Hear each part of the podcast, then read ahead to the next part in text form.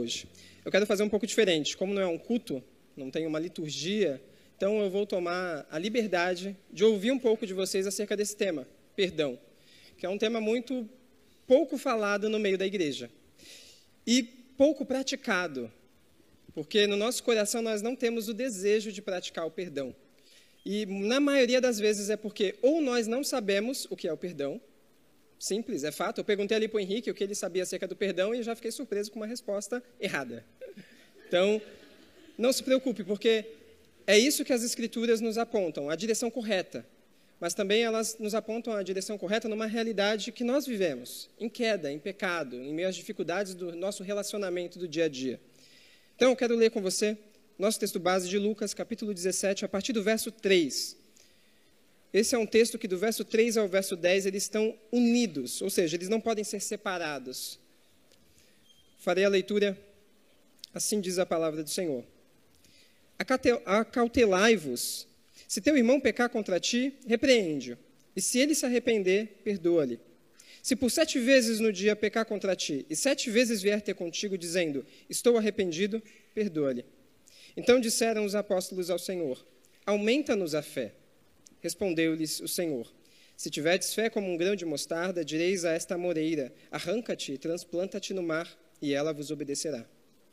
Qual de vós, tendo um servo ocupado na lavoura ou em guardar o gado, lhe dirá, quando ele voltar do campo: Venha, veja, vem e já põe a mesa?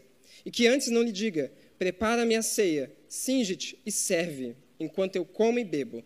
Depois, só depois, comerás tu e beberás. Porventura terá de agradecer ao servo, porque este fez o que lhe havia ordenado? Assim também vós, depois de haverdes feito quanto vos foi ordenado, dizei: somos servos inúteis, porque fizemos apenas o que devíamos fazer. Quero convidar você a baixar sua cabeça. Vamos orar novamente?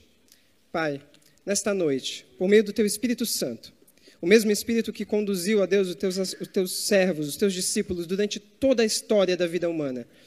Que ele possa permear o nosso coração de tal forma, ó Deus, que ele venha interagir com os nossos hábitos, hábitos estes, ó Deus, que não são concernentes à tua vontade. E que o nosso coração esteja sempre, ó Deus, literalmente sujeito à tua boa e agradável e perfeita vontade. É isso que nós te pedimos. Em nome do Senhor Jesus. Amém. Antes de começar, eu não sou muito de rodeios. Então, nos meus primeiros slides já tem a resposta.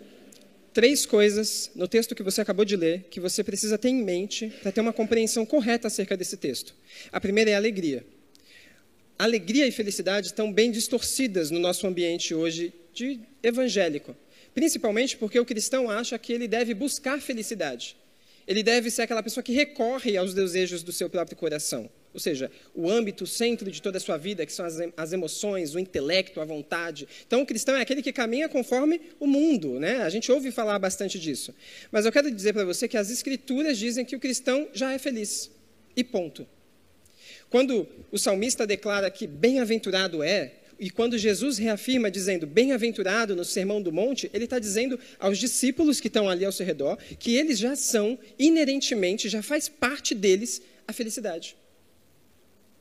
Isso é algo que eu e você já sabemos, mas que na maioria das vezes na nossa rotina nós nos esquecemos. Nós somos felizes. Independente da circunstância, nós já somos felizes. Não importa se existe uma conta bancária cheia ou não. Não importa se eu moro numa casa humilde ou numa casa mais ajustada, mais estruturada. Não. Independente disso, nós já somos felizes. E qual é a base disso? Na prática, a base disso é que os efeitos da morte de Cristo, dois mil anos atrás, alcançam-nos hoje. Pode parecer um mistério isso para você entender, mas no exato momento que Cristo morre, nós morremos juntos. Esse é o texto básico que o Henrique me enviou, né? Colossenses 3,13, que eu não usei aqui. Gostaria de explicar ele já agora no início. Então, os efeitos da morte de Cristo são recebidos hoje, ou seja, independente do tempo, independente da circunstância, ultrapassa o tempo ultrapassa passado, presente, futuro e alcança todos aqueles que são filhos de Deus.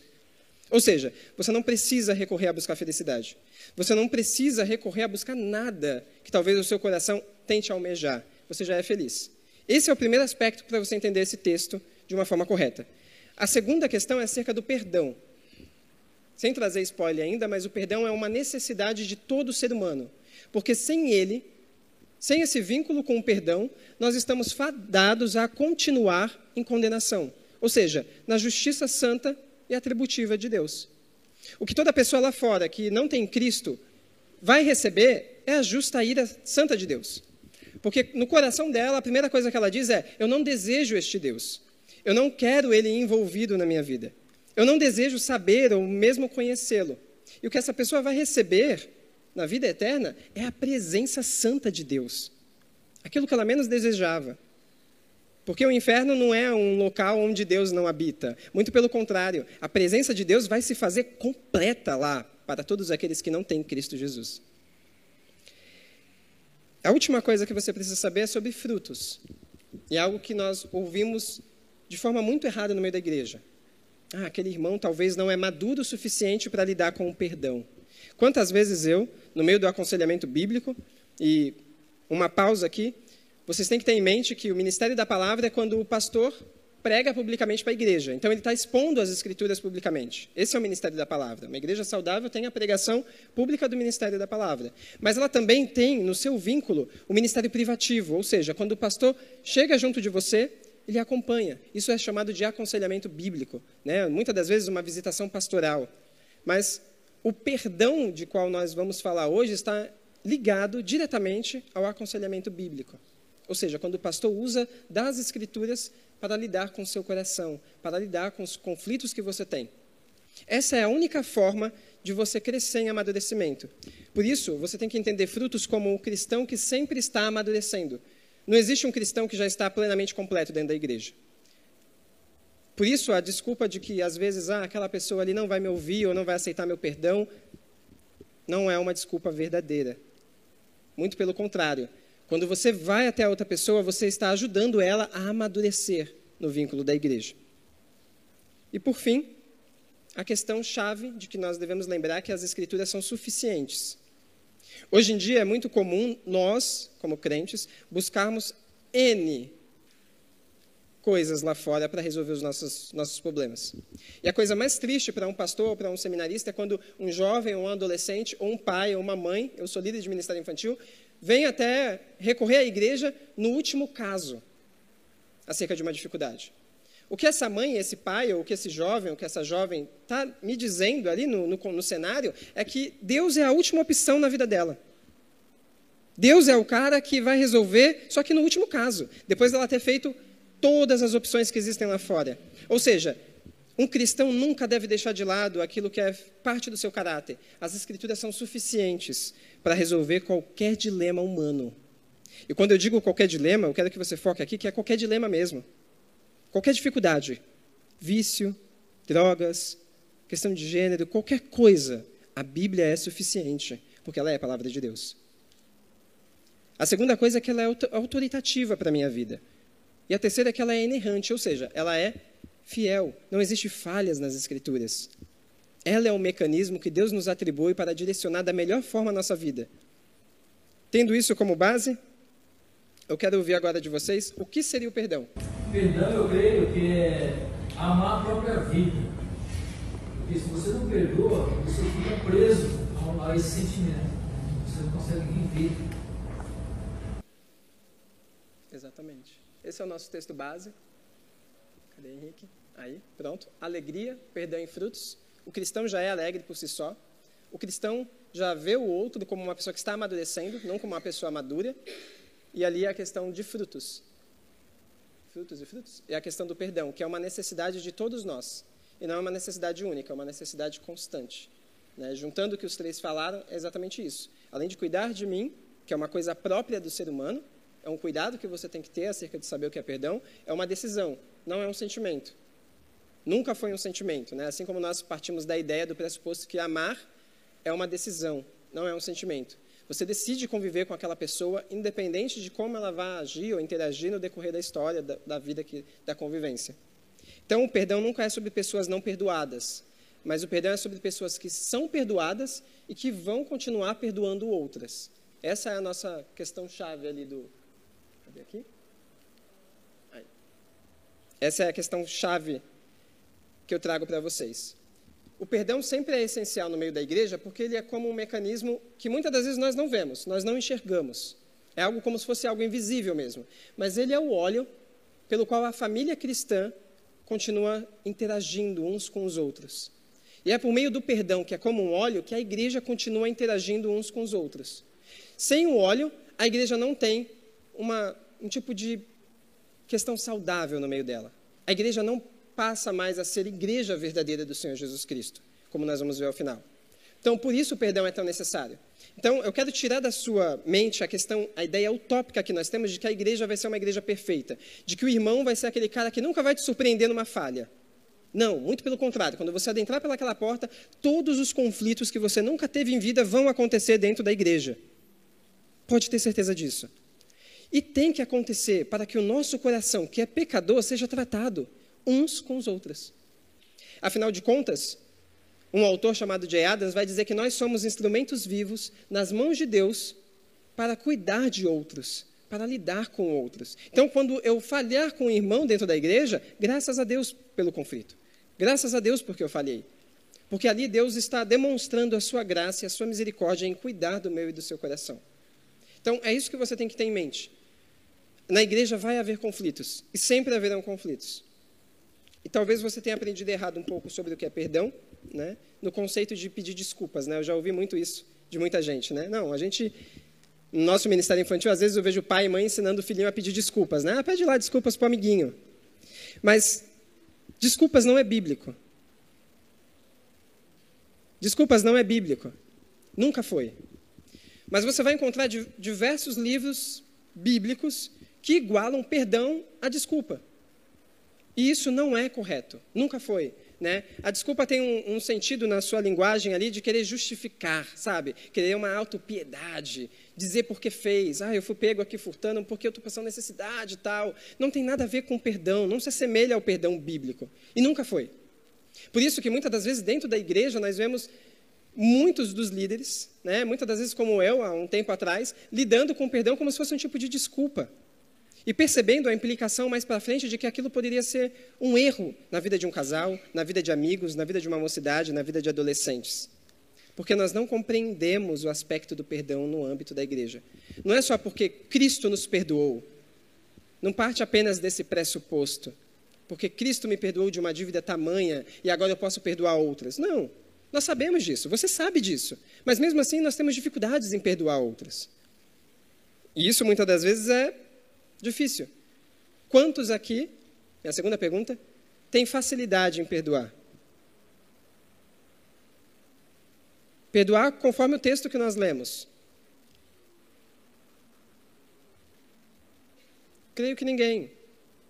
Porque, como dito, o nosso coração não deseja obedecer, o nosso coração não quer perdoar da maneira como é dito biblicamente, né? Pronto. Então, nosso perdão é modelado conforme da perspectiva bíblica. No aconselhamento bíblico, quando pastores sentam com vocês, ou quando alguém procura, devido a um conflito, o pastor, na maioria dos casos, nós temos que lidar com o problema da, da pessoa e trazer a perspectiva, de, a perspectiva bíblica da coisa. Porque, na maioria das vezes, vocês, nós já trazemos o problema de uma perspectiva humana, e muitas das vezes de uma perspectiva individualista, ou seja, eu fui ferido, eu fui machucado, eu estou perdendo, e eu, e eu, e eu. Sempre é centrado no ego, o que é uma dificuldade também que nós enfrentamos quanto ao perdão, sempre, na maioria das vezes. Então, da perspectiva bíblica, nós temos que pensar como Deus perdoa. E na maioria das vezes, nós vemos como Deus perdoa. Não sei se eu coloquei o spoiler aí. Ah, já coloquei. Quando Deus fala, eu não me lembrarei dos seus pecados. Então, perdão é um processo qual é declarado que o problema já foi resolvido. Deus se esquece, não é mesmo? Sim ou não? Faz questão de não se lembrar. Deus não se esquece, porque Ele é Deus, é um atributo dele. Sabendo o passado, presente e futuro, ele não tem como se esquecer. Então, como é que Deus pode perdoar se ele não se esquece? Se está lá? Porque esquecimento é uma forma passiva. Mas a forma ativa é não lembrar. Então o que, que Deus faz? Deus sabe dos nossos pecados. Deus sabe de tudo aquilo que aconteceu no decorrer da história humana. De forma passiva, isso está lá. É como se Deus, em algum momento, parasse ali, a coisa vem à tona do seu pensamento. Mas Deus, de forma ativa, imperativa, ele deseja não lembrar. Ou seja, ele não traz à tona. Sobre essa questão da, da questão ativa, quando ele fala em Miqueias, que jogará os pecados no mar do esquecimento, é uma ação de Deus. Ele está fazendo questão de, jogar o pecado no esquecimento. E só uma outra coisa, quando a, a pessoa ferida não olhar para a situação com a perspectiva de Deus, elas colocam no papel de, de juiz, né? a justiça própria. Então eu fui ferido e a pessoa que me machucou, ela precisa ser punida e eu trato ela com ira, eu tento me vingar, eu, porque no fundo eu perdi de vista e eu feri a Deus e ele me perdoou. Eu perdi isso de vista. Então a pessoa que me feriu eu não consigo perdoar, porque eu tenho um papel de juiz. Sim, e, e percebam que quando isso acontece, é, nós, como crentes, temos muito essa, ah, nada vai acontecer comigo. Né? Quando você toma para si o perdão, que é o que nós vamos ver para frente, você se torna um tipo de vingador. Com isso, a sua relação com Deus, o seu relacionamento com Deus, não está mais numa qualidade tão boa assim. E eu quero que você perceba que isso é bíblico, isso é sério. Porque nós vamos ver o apóstolo Paulo tratando de irmãos na igreja de Corinto da mesma forma. Quando eles tomam para si o perdão, Deus começa a pesar a mão Literalmente falando num bom sentido assim. E Deus continua fazendo isso da mesma forma. Porque não é algo que nós podemos lidar como nós desejamos. Deus normatizou tudo da nossa vida. Então, perdão, no final das contas, é uma promessa que você faz a outra pessoa. Ou seja, você simplesmente promete a outro que você não vai se lembrar. Você não vai se esquecer. Perceba, porque é passivo. No momento que você estiver lá cozinhando, fazendo bolo, você vai lembrar. No momento que você estiver lá, talvez passeando, passando por um local, você vai lembrar. Mas você decide, você promete, de forma ativa nessa ordem, não trazer à tona, não considerar. Perceba como mudou a coisa. E você parte do pressuposto que você está fazendo isso em benefício ao outro irmão. Então, quando eu sento com algumas pessoas, com algum jovem, adolescente mais novo, eu tento explicar isso da forma mais simples possível. Olha, você tem que prometer lá para o seu amiguinho, que você não vai se lembrar de que ele chutou a bola na sua cara. Pode parecer besta isso, né? Olha, você tem que prometer para aquela pessoa que você não vai se lembrar de que você tentou cumprimentar ela na igreja, ela levantou o nariz, saiu correndo, foi lá para o carro, você correu atrás dela e falou: O que está acontecendo? Pode parecer coisa besta. Eu já vi coisas mais bestas ainda acabarem com amizades de anos dentro da igreja. Eu já vi coisas mínimas acabarem com relacionamentos de 10 anos, 15 anos. Por falta de compreensão de, de quão bom e de quão duradouro é os efeitos do perdão. Então, perdão é uma promessa, pois ele é uma declaração divina para nós de que Deus não vai lembrar, considerar, trazer à tona. Ou seja, Deus vai estar sempre ali conosco. O que significa isso para mim hoje? É a forma como nós lidamos com o nosso pecado. Muitas das vezes, é o que eu estava comentando com o Henrique, né, inicialmente. Nós falamos, né, ah, aquela situação na minha casa, ou aquela situação com os meus pais, me fez, me, me fez irar, me fez gritar com os meus pais, me fez falar uma palavra que não foi tão boa assim. Só que na maioria dos casos, não é a situação que cria o pecador. Não é o ambiente, não é a pressão do seu trabalho, não é a rotina do dia a dia que faz você pecar contra outras pessoas, que faz você ter um mau comportamento, um tipo de comportamento inesperado até mesmo por você. É o nosso coração. A raiz de toda a questão que você tem no conflito dos seus relacionamentos é porque o seu coração sempre vai contrariar a vontade correta. Na maioria das vezes. Ou em todas as vezes. Ou seja, quando uma pessoa entra num conflito com você dentro da igreja, quando uma pessoa faz algo que você não espera, quando alguém passa, simplesmente pisa no seu dedo, te machuca, e nem percebe que pisou no seu dedo, nem percebe que te machucou, e sai andando, o que, que nós fazemos? Eu vou te contar o que eu faço. Eu pego ali minha dor, vou atrás de um remédio, preparo as coisas, monto meu culto de vitimismo, falo, nossa, eu me machuquei, nossa, tô, a pessoa nem percebeu, né, que coisa. Se eu for santo, né, um, um crente mesmo, né, tal, eu vou ali até, até os presbíteros, nossa, me, nossa, me machucaram, mas não estou falando isso por fofoca, mas é, é porque, sabe, né, só mais para vocês se protegerem, porque vai que pisa no seu pé também tal. Já pensou que loucura, que doideira? E perceba, é algo mínimo, mas na maioria das vezes nós lidamos dessa forma. E não é uma forma bíblica. Não é uma forma que agrada a Deus. E eu vou te dizer porque não é uma forma que agrada a Deus. Vamos ao nosso texto. Verso de número 3. Eu quero que você acompanhe comigo a sua Bíblia de Lucas 17, versículo de número 3. Essa palavra, acautelai-vos, é simplesmente, naquele contexto da época, Jesus está dizendo e preparando aos discípulos: acautelai-vos, se prepare. Porque o que eu vou dizer agora, vocês têm a oportunidade de sair por aquela porta para não ouvir. Porque é algo difícil. Não é algo difícil de ser compreendido. Vocês vão entender, mas é algo difícil de ser praticado. Por isso, se preparem-se. A ideia aqui dessa palavra é de tipo você ter que puxar um navio, você sozinho, e atracá-lo sozinho, de tamanha dificuldade que é. Então Jesus fala: Olha, agora eu vou fazer algo que é difícil de você engolir.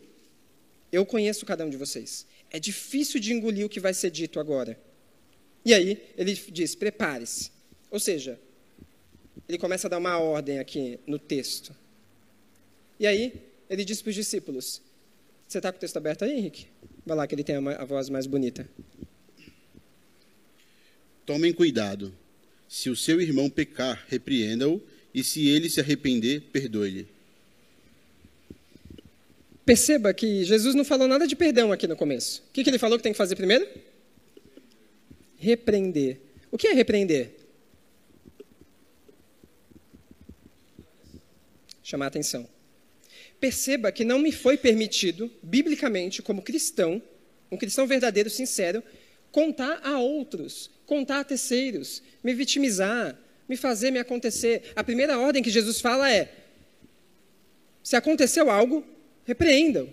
O que nós chamamos no meio do aconselhamento bíblico de confrontação. Confronte o seu irmão.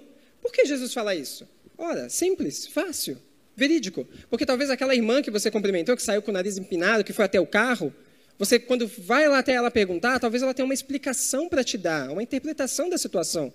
Olha, eu saí com o nariz levantado porque eu estava espirrando e vim buscar o lenço no carro. Pode parecer uma resposta mísera, mas na maioria das vezes, a maioria dos problemas tem uma interpretação muito simples. Só que na nossa mente, no nosso coração, nós criamos um mundo utópico que nós, no aconselhamento bíblico, temos que desfazer. E a maioria dos conselhos que você vai buscar como um terceiro, muitas das vezes com crente, porque a maioria dos cristãos não sabem aconselhar biblicamente, tristemente. Ou com pessoas de fora. Eles te dão também o reforço. Não, é isso mesmo, isso que você está dizendo aí na sua mente, essa pessoa deve ter ido, deve ter feito, deve ter visto você mal, tal, não quer falar com você e saiu. E você pega aquilo para si, toma e fala, é verdade. Mas perceba que o que Jesus fala aqui é: eu conheço o coração de vocês. Ou seja, a primeira coisa que você vai fazer é repreender a pessoa. A segunda coisa é. Se ela se arrepender, você vai perdoar. Ou seja, antes de perdoar, antes de vir o perdão, você vai confrontar a pessoa, entender a situação. E perceba que Jesus não está pedindo algo aqui muito de você. Ele está partindo do pressuposto que você, sendo cristão, você tem tudo ou seja, você é feliz, você não depende de uma circunstância de conflito, de briga, de intriga, isso não vai te impedir, você vai saber falar com amor, falar com paciência, com amabilidade, com prudência. Ele parte da ideia de que você, como cristão, tem toda a prerrogativa para lidar dessa forma. Por quê? Por que você pode lidar dessa forma? Por que, Henrique? Não. O Henrique só dá a resposta errada, né? Você lê mais Bíblia. Porque o Espírito Santo habita em nós. A maioria das coisas invisíveis que nós temos, nós não damos muito crédito. E o Espírito Santo habita em nós. Por isso que você vai ter toda a amabilidade, todo o carinho do mundo para lidar com aquela pessoa. E só depois, quando a pessoa se arrepender, condicionado ao arrependimento, você vai perdoar. Mas aí é muito fácil, você vai dizer: "Ah, Jesus lá vai dizer que se a pessoa fizer aquilo diversas vezes, eu vou ter que perdoar todas as vezes se ela disser: "Estou arrependido". Sim. Mas aquela pessoa nem Lembra lá o que nós falamos de frutos? Eu não posso considerar se a pessoa é madura ou já é amadurecida ou não. Eu tenho que partir da ideia de que o perdão é condicionado ao arrependimento. Se a pessoa, na sua interpretação, se arrepende, eu devo perdoar. Porque eu entendo que todo cristão que habita no meio da igreja, no meio do seio de Cristo, ali, na unidade por qual Cristo morreu, está sendo amadurecida, está caminhando. E todo conflito ajuda essa pessoa a andar nos caminhos do Senhor. Esse texto vai trazer a ideia de que Jesus está sempre preocupado com o relacionamento dentro da igreja. Mas muito mais ainda, ele está preocupado com os relacionamentos nos lares, com as nossas amizades, com o nosso trabalho. Isso é tão real que ele chama a atenção e ele coloca um peso nisso. Porque qual é a resposta que os discípulos vão dar? Henrique. No verso 4. Se pecar contra você sete, se pecar contra você sete vezes no dia, e sete vezes voltar a você e disser, estou arrependido, perdoe. E aí o verso 5, perceba o que acontece no verso 5 aí na sua. Os apóstolos disseram ao Senhor, aumenta a nossa fé. Lembra que eu falei que esse texto está ligado do verso 3 ao verso 10? Se você ouviu alguma pregação separada desse texto, desconsidere. Desconsidere mesmo, com fé. Porque aqui nós estamos vendo o que nós fazemos constantemente: uma desculpa. Os discípulos entenderam o que Jesus estava falando. E eles entenderam tão nítido que eles estremeceram. Eles falaram: opa, peraí. Então vamos ver o que tem aqui para a gente escapar dessa. Aumenta a minha fé, porque isso é difícil de fazer. Se no meio da gente, aqui dos doze, isso já acontece constantemente, se aqui no meio da igreja isso acontece, imagina quando eu chegar na minha casa. Eu vou ter que fazer isso? Então, os discípulos, numa pergunta ali, né, numa desculpa, eles dizem: aumenta a minha fé. E é isso que eu e você fazemos. Nós tentamos desculpas, ou tentamos dar desculpas. E perceba que Jesus agora vai lidar com a raiz da questão do perdão. Continue, Henrique. Ele respondeu: Se vocês tiverem fé do tamanho de uma semente de mostarda, poderão dizer a esta moreira: Arranque-se e plante-se no mar, e ela lhes obedecerá. Perceba aqui que nós sempre fugimos das nossas responsabilidades. E é isso que o aconselhamento bíblico trata com a pessoa. Né? Nós temos papéis que Deus nos deu. Então Jesus diz: olha, a dificuldade sua não é fé. Tanto grande quanto pequena, tanto faz, tanto fez. É isso que ele está dizendo aí no seu texto. Ele está dizendo exatamente isso. Você não precisa ter uma fé gigantesca ou grotesca. A razão disso não é fé. Aqui vocês estão tentando fugir da responsabilidade de vocês porque vocês sabem que a situação é difícil de perdoar. E aí, Jesus continua nos versos 10, nos versos 7 e 10. Ele vai contar uma pequena história, né? Leia, Henrique. Qual de vocês que, tendo um servo que esteja arando ou cuidando das ovelhas, lhe dirá quando ele chegar no campo: Venha agora e sente-se para comer? Pelo contrário, não dirá: Prepare o meu jantar, apronte-se e sirva-me enquanto come e bebo. Depois disso você pode comer e beber? Será que ele agradecerá ao servo por ter feito o que lhe foi ordenado? Assim também vocês, quando tiverem feito tudo o que lhes for ordenado, devem dizer: somos servos inúteis, apenas cumprimos o nosso dever. Para você entender melhor essa, essa pequena história que Jesus traz, é: naquela época, ser escravo é muito diferente do que nos remete à escravidão que nós tivemos aqui na América dos Estados Unidos. Isso é necessário porque tem muito tipo de conceito sendo confundido lá fora. Isso é maléfico para a igreja. Ser escravo nessa época do Novo Testamento era algo maravilhoso. E eu falo isso com toda certeza, porque se você olhar o Novo Testamento, você vai ver que é tudo em conformidade com as leis do próprio Deus, instituídas por ele.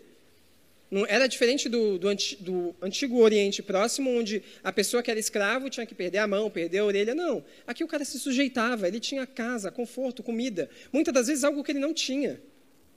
E aqui Jesus traz essa ilustração, considerando que os discípulos entendem que eles são servos do Senhor. Então ele fala: qual é o servo que trabalhou das sete e meia da manhã até as seis e meia da tarde, arando a terra, cuidando da fazenda, fazendo e acontecendo, chega na residência do mestre, ainda tem uma tarefa a ser feita. Ele precisa se trocar, vestir a roupa de cozinheiro e preparar uma belíssima refeição. Então ele cozinha. Ele faz tudo do mais saboroso, e põe a mesa para o mestre. E ainda tem mais uma coisa, ele precisa preparar a sobremesa. E ele ali com fome, porque ele não deve comer. Então ele prepara a sobremesa e leva para o seu mestre. Só depois, então, ele come. O que Jesus quer dizer com isso? Porque faz parte do, do, acerca do perdão. Não faz nem ideia. Por que Jesus colocaria essa historinha? Porque perceba, os discípulos fugiram na primeira. Aumenta minha fé, porque eu sou fraco para perdoar. E aí Jesus fala, ué, não é questão de fé. Opa, então o que, que tem? E antes que os discípulos pensassem numa nova desculpa, Cristo vai lá e lança essa. E diz ainda no final: vocês são servos inúteis, porque só fizeram o mínimo do mínimo. Essa é a expressão. A proatividade que falta na gente, nossa tomar nossas decisões, porque nós sabemos já, da palavra, da vontade do mestre.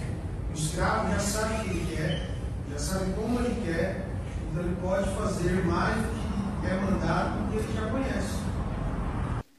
Nós não queremos obedecer. Você não quer obedecer. Eu não quero obedecer.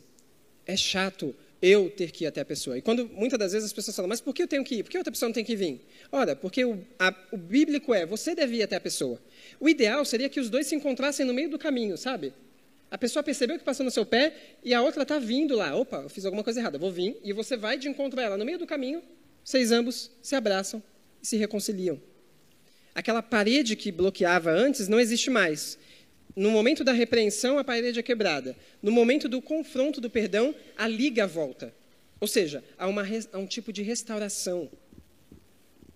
Na maioria das vezes, se você lembrar de Pedro, apóstolo de Cristo, ele é uma ideia-chave de como Jesus trata, ali, no meio privado da, da vida dele, com o seu pecado. Ele nega Cristo três vezes. E lá em Lucas 21, Cristo nos dá um modelo de como tratar com o pecado de Pedro. Ele chama Pedro e ali publicamente, publicamente, ele lida com o seu pecado. Eu quero que você perceba que se Cristo não, não lidasse com, com, com o pecado de Pedro, ele não seria o restaurador de vidas, que tanto foi na primeira carta de Pedro, na segunda carta de Pedro. Então, no exato momento que você confronta um irmão, você está dando a possibilidade dele de ser uma pessoa que vai perdoar outros, outros e outros. E o óleo, que é o perdão, vai se armazenando no meio da igreja. Por isso, você tem que ter a ideia de que você precisa fazer essa promessa. É o termo mais claro que eu posso usar com você nessa noite. Você precisa prometer que você não vai considerar, que você não vai se lamentar, que você não vai se vitimizar. Jay Adams, um autor bíblico muito conhecido na área do aconselhamento bíblico, ele cita um caso de uma esposa que perdoou o marido. Mas sempre que o marido chegava depois da sua rotina de trabalho, ele encontrava a esposa melancólica.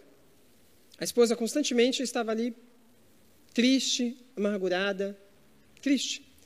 E num certo ponto, Adams vai até ela com aconselhamento bíblico e ela fala: Olha, eu não consigo esquecer. E Adams explica: Mas você prometeu não mais trazer à tona. Esquecer, você não vai esquecer, vai sempre vir. Mas o trazer à tona é que isso não permeia as suas atitudes, isso não permeia o seu dia a dia, a sua rotina, o seu relacionamento. E aí, Adams ele usa um texto de Romanos. O que você vai encontrar aqui? Romanos 12, Romanos 12, 18? Romanos 12, 17, na verdade. Que é quando ele diz: esforçai-vos, no início do verso. Ou seja, esforçai-vos para fazer o bem plenamente. Ou seja, aqui a ideia dessa, dessa, desse texto é de que você deve planejar não pecar. Você deve planejar ter prudência quanto aos seus relacionamentos dentro da igreja. E aqui ele fala, ele traz a ideia de esforço considerável, com todas as forças do seu coração. O que Diadas fala para essa esposa é: você tem que planejar não pecar, não considerar, não trazer isso no meio do seu relacionamento. Porque você prometeu. E quando você promete algo, ela traz o benefício da misericórdia, da graça de Deus. Você não arrega para si a vingança. Mas Cristo permite ali o relacionamento ser restaurado, muito melhor do que era no passado, muitas das vezes. Então, o que Jesus fala é que a dificuldade dos discípulos sempre foi uma questão de obediência. E quando ele pontua isso no verso 10, ele termina a discussão acerca do perdão. Porque ele diz exatamente isso: vocês vão precisar obedecer. Se assim vós são chamados para serem filhos de Deus. Ponto. É isso e ponto.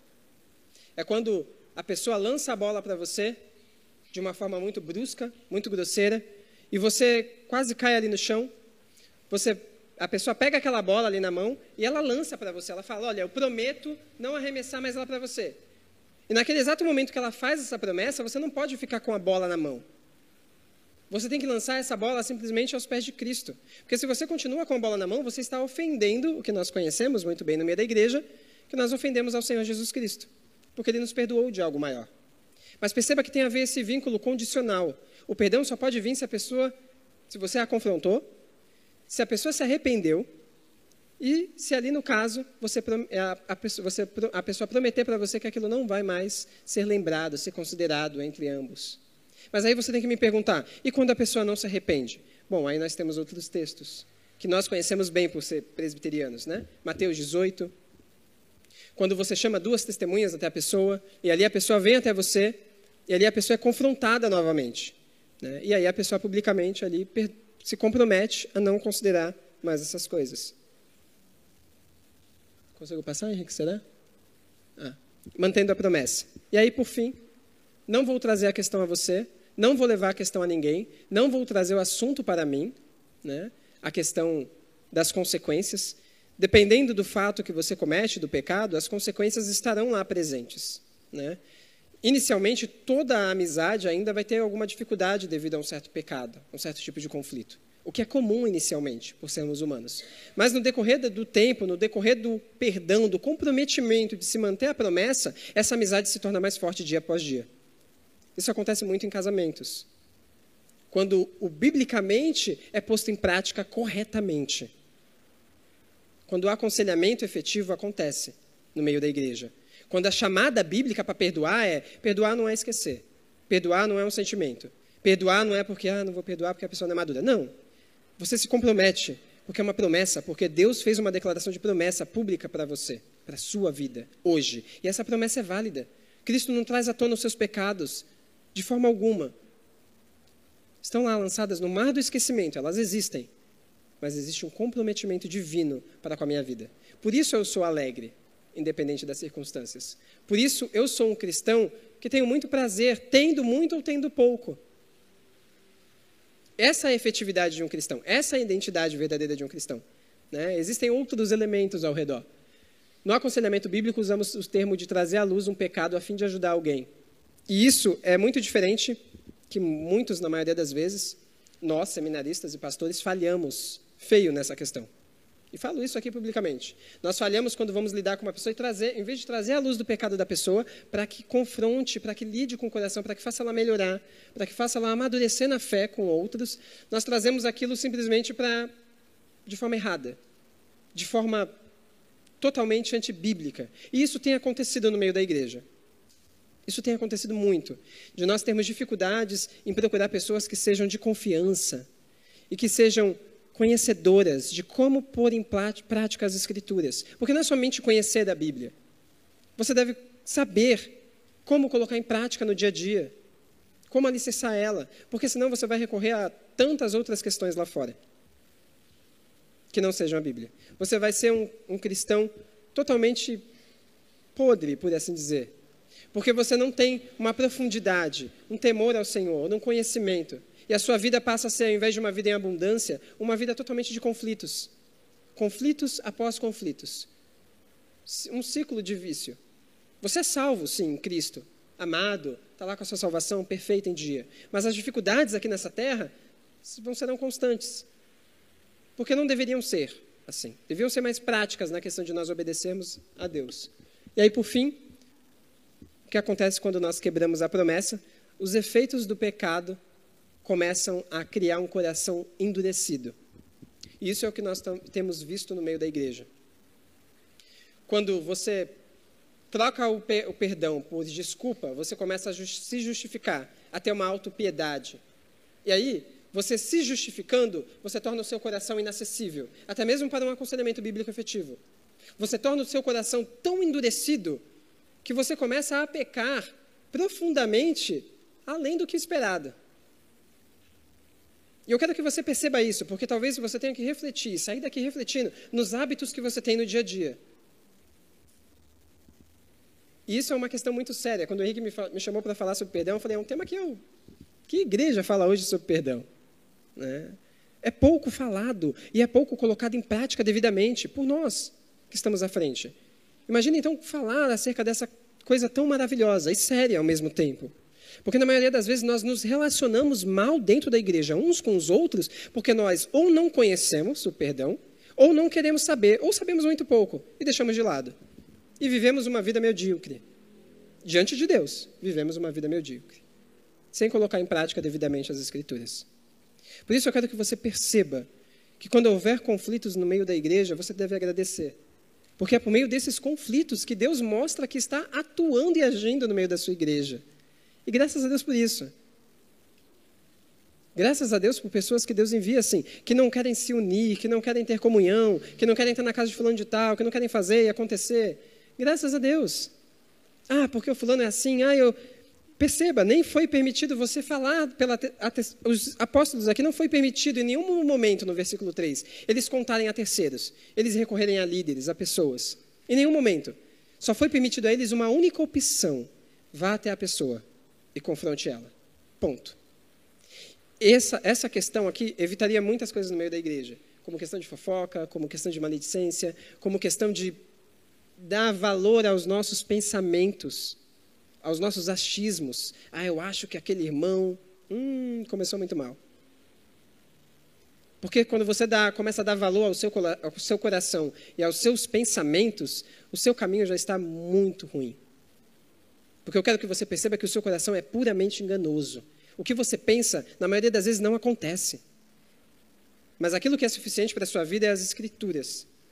Então, por fim, o que nós precisamos, esse é o meu slide final, se ele passar. Por fim, isso deve ser considerado para você que é membro desta igreja, que é cristão. E quando eu trato a ideia de cristão no nosso texto, Jesus está partindo do pressuposto que o cristão é aquele que é inerentemente uma pessoa alegre, independente de ter ou de não ter, porque ele tem salvação em Cristo Jesus, mas porque ele já é feliz. E ele é, caminha com essa feliz, abandonando os seus caminhos contrários de antes, caminhando pela vontade do Senhor, ou seja, em obediência. Então ele teme a Deus, porque ele sabe o que Deus pode fazer. E temendo a Deus, ele o adora. Por isso, o culto é uma questão do crente. A igreja saudável é aquela que tem a pregação da palavra, os sacramentos e o terceiro elemento mais nítido que nós devemos ter no nosso meio, a disciplina. A confrontação, o chamar de lado, o tomar um café. E quando nós ouvimos acerca de disciplina, exortação, a gente tem muito na mente a ideia de bronca. Ah, vão me dar uma bronca. Ah, vão se meter na minha vida. O cristão não tem essa questão de não se meter na sua vida. Porque houve um preço muito caro de alguém para que eu e você estivéssemos aqui hoje, reunidos, de várias classes sociais, pessoas de várias áreas profissionais, acadêmicas, de várias regiões, de vários bairros, unidas aqui, em comum, independente de A ou B, de achar isso ou aquilo, mas estão aqui em comunhão, no mesmo propósito, porque alguém pagou um alto preço. E além de pagar um alto preço, ele faz algo que nós não damos crédito, porque é algo que nós não vemos. Ele transforma dia após dia, segundo após segundo, o meu e o seu pensamento.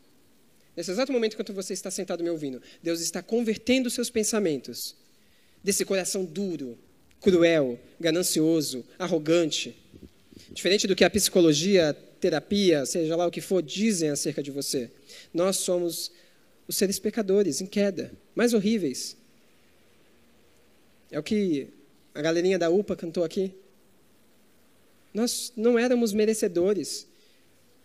Se Cristo fosse nos dar o que nós realmente merecemos, eram dias nublados, dias de trevas, dia de tempestade. Mas quando você sai por aquela porta, você pode comprar um frango assado, você pode ter um dia de sol, você pode ir para a praia, mas você não merecia isso. Muito mais além dos mecanismos de graça, oração que você não recorre, leitura das Escrituras. E aí, muitas das vezes, o remédio que nós buscamos é: ah, mas a vida vai tão mal, não tenho emprego, não tenho a tal coisa, não consegui tal coisa, não consegui arranjar tal meta, não consegui um relacionamento. Mas perceba que Jesus não trata todas essas coisas que lhe falta, que você acha que lhe falta, com remédios, com busque mais, vá lá mais. Não, Deus trata da única forma que nós esquecemos: coragem.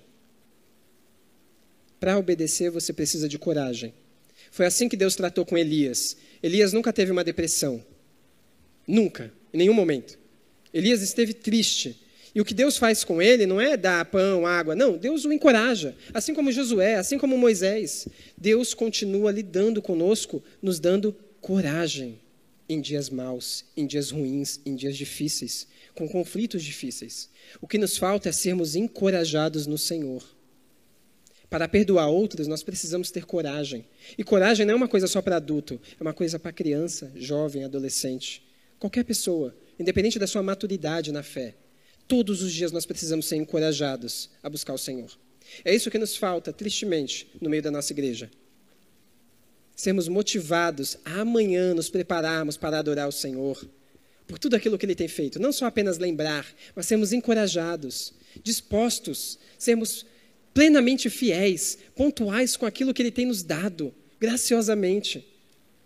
E entender que essa unidade que nós temos é a coisa mais benéfica. Nada pode pagar. Porque nós não podíamos pagar. Se você tem alguma dúvida ainda acerca do perdão, passei meu tempo aqui. O Henrique falou duas horas. É. Eu quero que você levante a mão. Nós vamos tratar alguma coisa acerca de pecado, perdão, conflitos. Foi tão claro assim, gente? Foi tão fácil de fazer? Vocês vão sair daqui prometendo ao outro que não vão se lembrar, mesmo que a pessoa te traia, mesmo que a pessoa te bata. E perceba que, mesmo que essa pessoa fizer isso constantemente, então tá tranquilo. Lá na primeira lá foi um chororô danado. O pessoal já, não, não vou não. Nenhuma dúvida? Nadinha? Questão da, do conflito na igreja, né? Quando a gente vê assim, os conflitos. Que é uma coisa boa. Perceba. Os conflitos que não se resolvem, aquela ferida que nunca fecha, sabe? Esse daí que eu tô falando, aquela difícil de pensar. Aí a gente vê os corações expostos, né? De ambos os lados, né? Sempre tem dois lados, né? pelo menos. E a gente, enquanto igreja, assim, a gente tem que tomar muito cuidado né, com partidarismos, né, que é aquilo que você falou, né? E eu vejo, por exemplo, situações como essa, essa exposição mesmo do coração, eu vejo os dois lados, né? A gente começa a olhar assim, porque é como você falou, é um, foi um pago um preço muito alto para a gente ter essa unidade. Né? Se Cristo pagou um preço, né? E, e se a gente realmente não se afiar ali, não? Tentar viver dessa forma, porque nós vamos nos machucar. Né? Então, se a gente não decidir né, ali, pôr uma pedra em cima daquilo e realmente seguir, né, sem partidarismos, sem nada, né? Então, é, eu acho que numa situação, às vezes, que a gente vê conflito assim, conflitos como esse, que a gente nunca sabe, né? A gente começar a olhar assim, se pôr assim, fora, né, daquela olhada assim, você fala, não, peraí, né? Orar por isso, não ficar tomando né, parte, né? pedir a Deus que realmente ali quebrante né, os corações das pessoas, porque é tudo coisa do coração mesmo. É, são todas, tudo é raiz do coração. Não é a circunstância, não foi o almoço, é, não é o fulano, não, não é. E eu quero que você entenda que nós só tratamos de perdão aqui. Eu não tenho tempo suficiente, tristemente, para lidar com o processo que Cristo impôs sobre a igreja para lidar com o perdão. Porque ele colocou um processo. Ele colocou um processo. E esse processo chega no fim de que, quando nós não perdoamos devidamente, quando acompanha o processo, é sadio. Porque perceba que nós chamamos os presbíteros, a pessoa não, não, não se arrepende, o coração endurecido, e chega a tal ponto dela ser disciplinada ali, e a tal ponto que Deus fala: olha, já foi confrontado, já foi confrontado na comunidade da fé. Agora o que nós vamos fazer? Vamos lançá-la ao mundo, porque lá é o lugar dela. Ela nunca pertenceu ao meio da igreja, por mais duro que isso possa parecer, meus irmãos. Porque todo aconselhamento bíblico efetivo penetra na suficiência das Escrituras no meio do coração da pessoa. Então, o processo que Cristo impôs na sua igreja, que é longo, é algo tão bonito, tão belo, e por nós sermos presbiterianos, nós conhecemos bem. Né? Lá é dito que Deus continua ainda constantemente como um grande juiz forte, deliberando perdão, porque o perdão está na palma da mão dele. Não é que você foi perdoado uma única vez, não. Há um perdão em Cristo, como Deus Criador, que nós já temos completo pelos nossos pecados, mas há um perdão de Deus juiz, como um juiz severo ali ainda, que continua sendo derramado em nós, no meio da sua igreja, para que a sua igreja, que é perfeita, santa, universal, pelo, por toda a face da terra, esteja comprometida em caminhar juntos na mesma direção que é a chegada aos céus. Nós não caminhamos sozinhos. Essa é a ideia bíblica. Nunca caminharemos sozinhos. Você caminha de mãos dadas com a pessoa que vai te ferir logo, logo. E isso é bom. Não é tão belo de se ouvir, mas isso é bom para o seu coração ser lidado. É dúvida ou você quer encerrar, Henrique? Quando essa questão de ser ferido pela pessoa que nós andamos de mão é, o pastor Mark Dever, ele fala que é impossível viver uma fé sadia sem estar na igreja. Porque, no fundo, o que faz a gente exercer o cristianismo é quando os nossos irmãos pisam no nosso calo. E é o que ele fala assim, é, é o que você disse, né? Apesar de ser algo amargo, é bom para a nossa espiritualidade os conflitos e as feridas. E só para. A segunda coisa que eu queria falar, quando você fala da disciplina eclesiástica e de jogar o irmão, o irmão não, né? O falso irmão para o mundo, é o final. É o final do processo. Se o coração endurecido, se a pessoa confrontada, se o crente né, não reconhecer o temor a Deus e não reconhecer diante das Escrituras, nós partimos do pressuposto, isso conforme a nossa confissão de fé e tudo estabelecido, de que Deus está ali o conduzindo para fora do corpo da igreja, que deve caminhar saudável. Se isso não acontece, não pode ser uma igreja saudável. E assim, é exatamente isso, porque se criou a visão de que a disciplina eclesiástica é tão somente para envergonhar e punir, quando na verdade o fim da disciplina eclesiástica é a comunidade sendo instrumento de Deus para trazer o irmão ao arrependimento. Os primeiros passos de uma, de uma chamada né, de presbíteros, de homens que têm coragem mesmo. É o primeiro convite é a pessoa ser aconselhada biblicamente, ou seja, ela não vai só ouvir de púlpito a palavra domingo após domingo. Agora ela vai ter o prazer, o benefício, olha só, perceba isso, de ser acompanhada por homens tementes a Deus, biblicamente, a ponto de para encorajá-la, motivá-la, estender a mão, e nós temos, eu falo isso com toda autoridade porque nós temos invertido na nossa mente um conceito muito errado, que é antibíblico. O conceito é de exercer coragem na vida do cristão, sempre, sempre, para que o coração dele seja tratado, elucidado.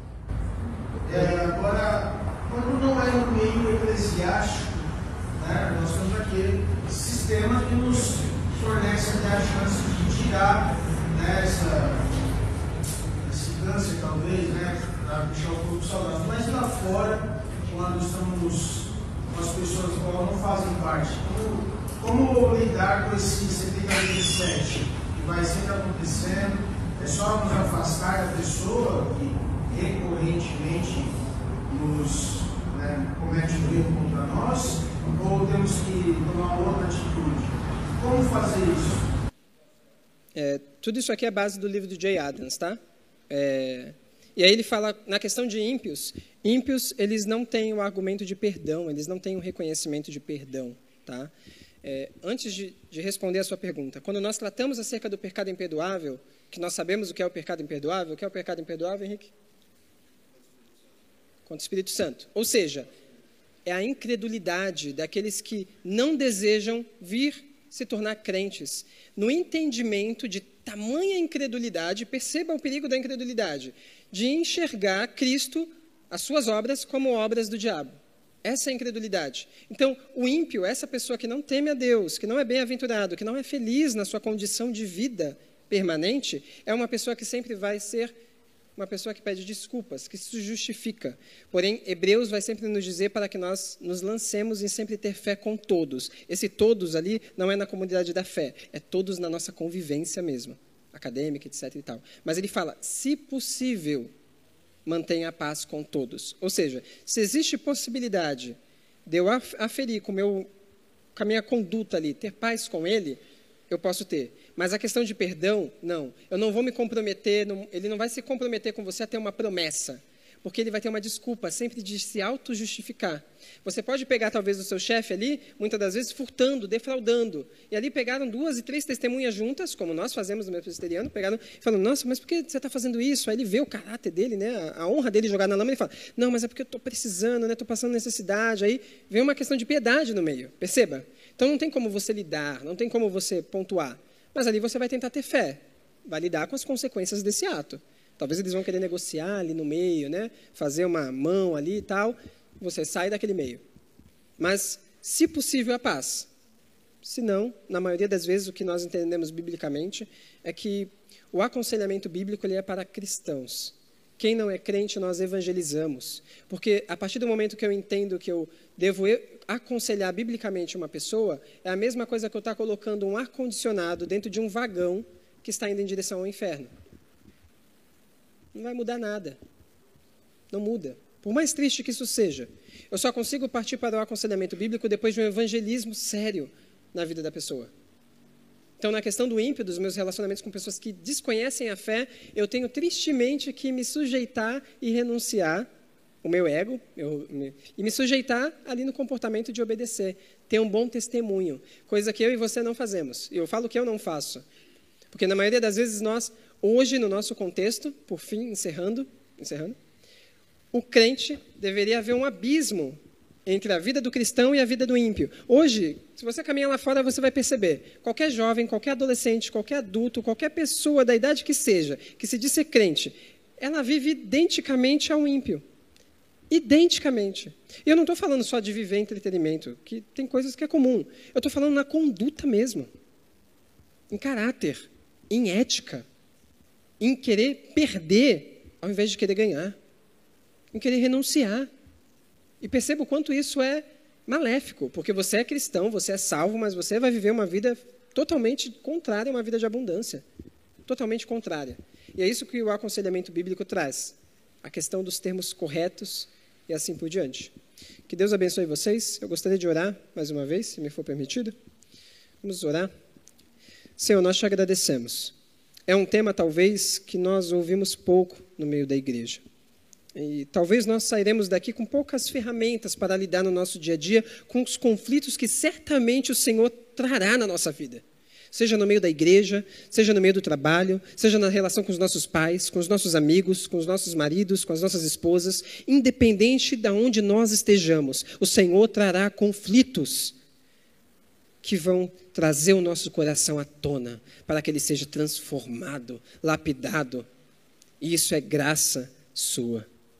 Por isso que nós saímos daqui com a compreensão correta de que o perdão é uma promessa, de que nós não vamos mais considerar, de que nós não vamos mais falar acerca do assunto, seja para outras pessoas, seja para terceiros, seja lá para quem for, nós esqueceremos, nós não pontuaremos mais, porque nós prometemos, assim como o Senhor prometeu publicamente, diante de homens, na morte do seu filho na cruz, que não traria à tona todos os nossos pecados, as nossas omissões, as nossas graves falhas, o nosso comodismo, o nosso coração cego por desejos, mas sim que o Senhor agiria de amor para conosco. E graças a Deus por isso.